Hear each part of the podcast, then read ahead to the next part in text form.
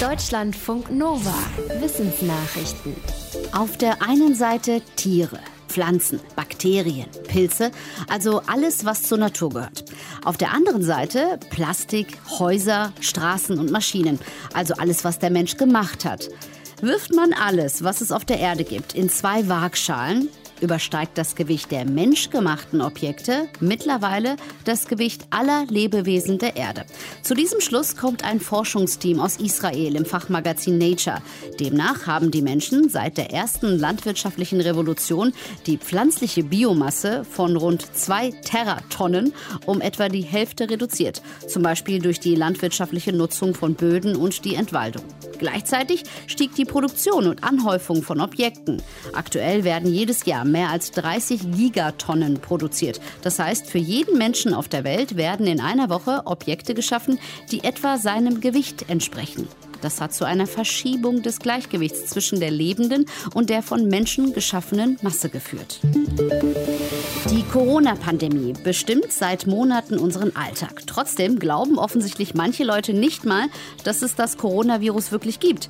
In einer repräsentativen Umfrage sagten 15 Prozent der Befragten, es gebe keine eindeutigen Beweise für die Existenz des Virus.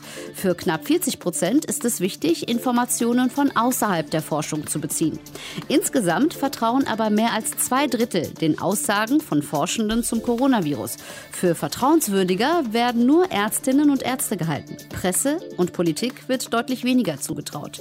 Für das Wissenschaftsbarometer wurden wieder rund 1000 Erwachsene in Deutschland befragt. Es erhebt auch das generelle Vertrauen in die Wissenschaft. Das war im November mit 60 Prozent höher als letztes Jahr. Damals sagte weniger als die Hälfte der Befragten, dass sie den Erkenntnissen der Wissenschaft vertrauen. Unser Gehirn reagiert stärker, wenn wir eine Aussage hören, die uns als Fakt präsentiert wird. Es ist so wirkt also stärker, als es könnte so sein. Forschende der New York Universität haben das anhand von Hirnmessungen festgestellt. Ihre Versuchspersonen sollten sich Sätze anhören, die entweder als Fakt oder als Möglichkeit formuliert waren. Also unter dem Bett sitzt ein Monster oder unter dem Bett könnte ein Monster sitzen. Die Forschenden stellten fest, ist der Satz als Tatsache formuliert, reagiert das Gehirn anders und stärker, als wenn im Satz die Worte könnte oder vielleicht vorkommen. Heißt also, unser Gehirn erkennt quasi schon vor dem Nachdenken über den Inhalt, ob etwas ein Fakt oder eine Möglichkeit ist. Und es springt stark auf Dinge an, die als Fakten formuliert sind. Und dabei ist es egal, ob die Information wahr ist oder nicht.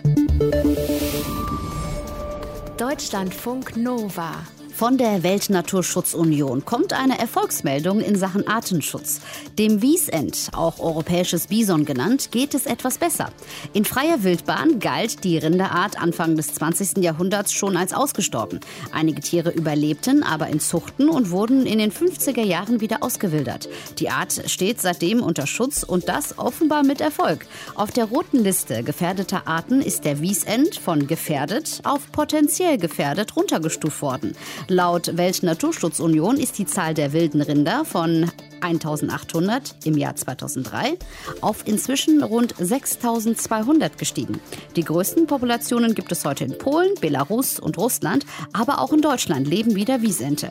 Schlechter sieht es laut der neuen roten Liste für drei Froscharten in Mittelamerika aus. Sie gelten jetzt als ausgestorben. Und in einem der größten Seen der Philippinen, dem Lanao-See, seien 15 der 17 dort einst heimischen Frischwasserfische verschwunden. Wenn wir in einem Raum voller Menschen sind und hören wollen, was eine bestimmte Person sagt, hilft es, wenn wir sie anschauen. Dann sehen wir zum einen die Lippenbewegung, aber unser Blick hilft uns offenbar auch noch auf einer anderen Ebene, das Gesagte besser zu verstehen.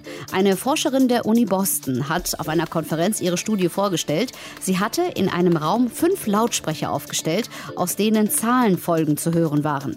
Die Testpersonen sollten nur auf einen bestimmten Lautsprecher achten und ihn dabei entweder bewusst anschauen oder bewusst wegschauen. Diejenigen, die bewusst hinschauten, konnten die Zahlenfolge besser nachsprechen. Die Wissenschaftlerin schließt daraus, dass optimales Hören mit dem Sehen verknüpft ist. Sie sagt, dass das auf alle Situationen zutrifft, bei der viele Menschen gleichzeitig sprechen, beziehungsweise bei der viele Stimmen gleichzeitig auftauchen, also bei Partys, in Restaurants oder in Besprechungsräumen. Es klingt eklig, aber auch nach einer ziemlich guten Idee, um sich Hornissen vom Hals zu halten. Asiatische Honigbienen sammeln Tierkot und bringen ihn zum Eingang ihrer Bienenstöcke. Forschende aus Nordamerika und Vietnam schreiben in einem Fachmagazin, dass sich die Bienen damit vor Gruppenangriffen von Riesenhornissen schützen wollen. Die Forschenden haben drei Bienenstöcke in Nordvietnam beobachtet und erstmals festgestellt, dass die Bienen vor allem dann Tierkot zu den Eingängen bringen, wenn wenn Späherhornissen den Bienenstock entdecken und mit Chemikalien kennzeichnen.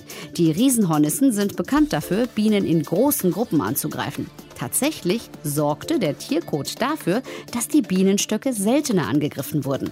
Er stammte von Hühnern, Schweinen, Kühen und Wasserbüffeln. Die Bienen transportierten kleine Bällchen davon zu ihren Stöcken.